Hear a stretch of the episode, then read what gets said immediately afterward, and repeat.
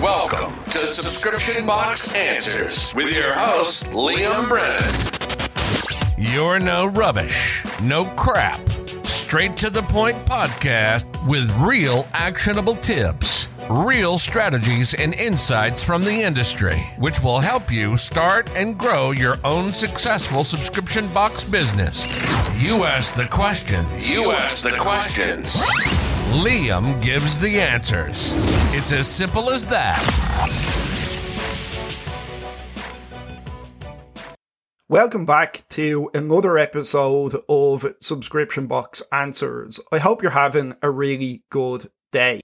On today's episode, I'm elaborating on a blog I wrote about a week ago. And I honestly believe the information in this blog can drastically improve your chances of making your subscription box a success.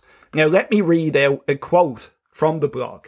This is what I wrote. Marketing your subscription box is more important than the subscription box itself. Why do I believe that this is true? Now, the first thing I want to make clear is just because I believe that marketing the box is more important than the box, it doesn't mean that I don't care about product quality or building a community or customer service or a million other things. All of those things are really important and they're actually essential. If you're sending out boxes of junk, which aren't worth the price and people aren't happy with them, you won't last in this industry because your churn will be through the roof. People will cancel. You'll get bad reviews. It just won't work. Okay. So all of those things are essential. You have to have them. But the point that I'm trying to make is it does not make a difference how good any of those things are if people don't know about your box because they simply won't sign up and you won't get anywhere. Now let me give you a example. So we're obviously in the dog subscription box niche with Buster Box and we've generated over $10 million in sales and we've acquired thousands of subscribers at this point. And this is in a very small market compared to the US because the market that we're in, there is really a cap on how much you can spend and how many customers you will get signed up for that spend. Whereas in the US, it's completely different. It's a much bigger market. Okay. But if you do your research, you'll see that there are hundreds of dog subscription box companies at this stage. Loads of them in the US, loads of them all over the world. Now, there are a few exceptions where companies have done really well. Barkbox, the most obvious one. You've got Bullymake, you've got Pupbox. There are a few others. But the vast majority of them never get past a few hundred subscribers, max. And why is this the case? Well, it's pretty simple. The founders of those companies never figured out how to acquire customers on a big enough scale to ever grow their business. A lot of these smaller dog subscription boxes have great quality toys, they've great quality treats.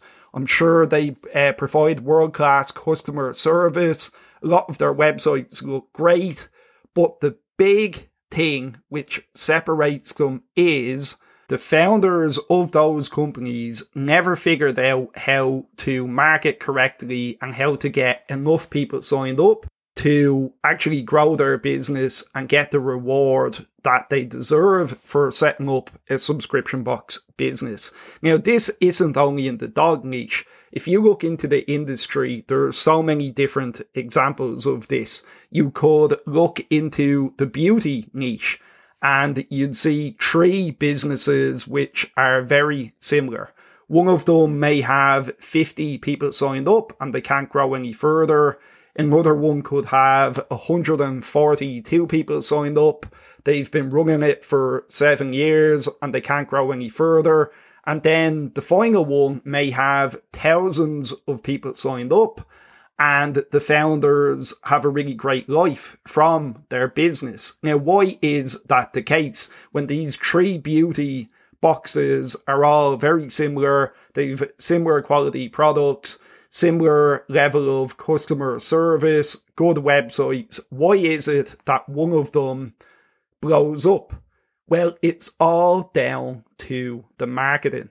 The founders of the beauty box that blew up took their marketing very seriously and they made it a big priority. The money and success in this business model are in the execution.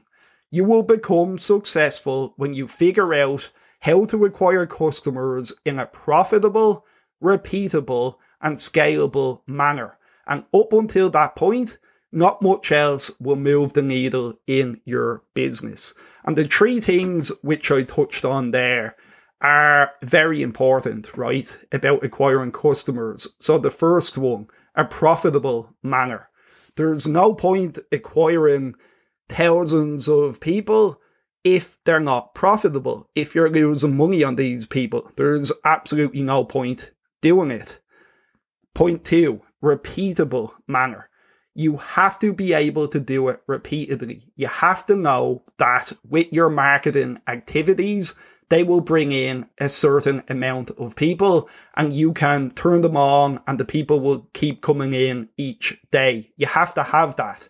If your marketing is sporadic, where you're getting a bunch of people one day, no people for another two weeks, a few people here, a few people there from organic social media posts, you're not going to blow your business up and you're not going to get the results that you deserve from setting up a subscription box. There has to be a repeatable way of acquiring customers.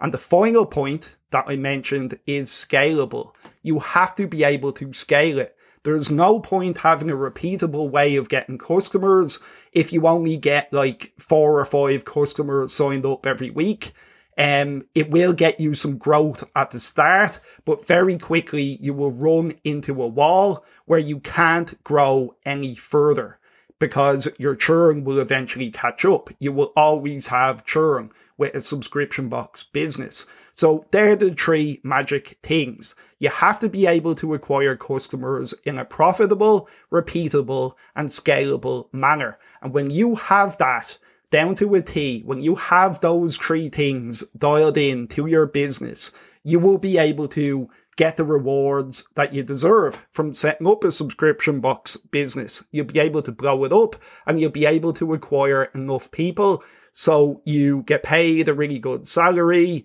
You're not tied to your business where you've no freedom, where you have to do everything. You'll be able to generate enough revenue to hire people to help you. And that's really the key. And look, I don't mean to offend anybody with this. Um, I'm just speaking the truth. What I'm saying is 100% the truth. Um, like it's great if you set up a subscription box. It's fantastic if you have your website, if you've really nice products. That's great. And like I said, that's pretty essential.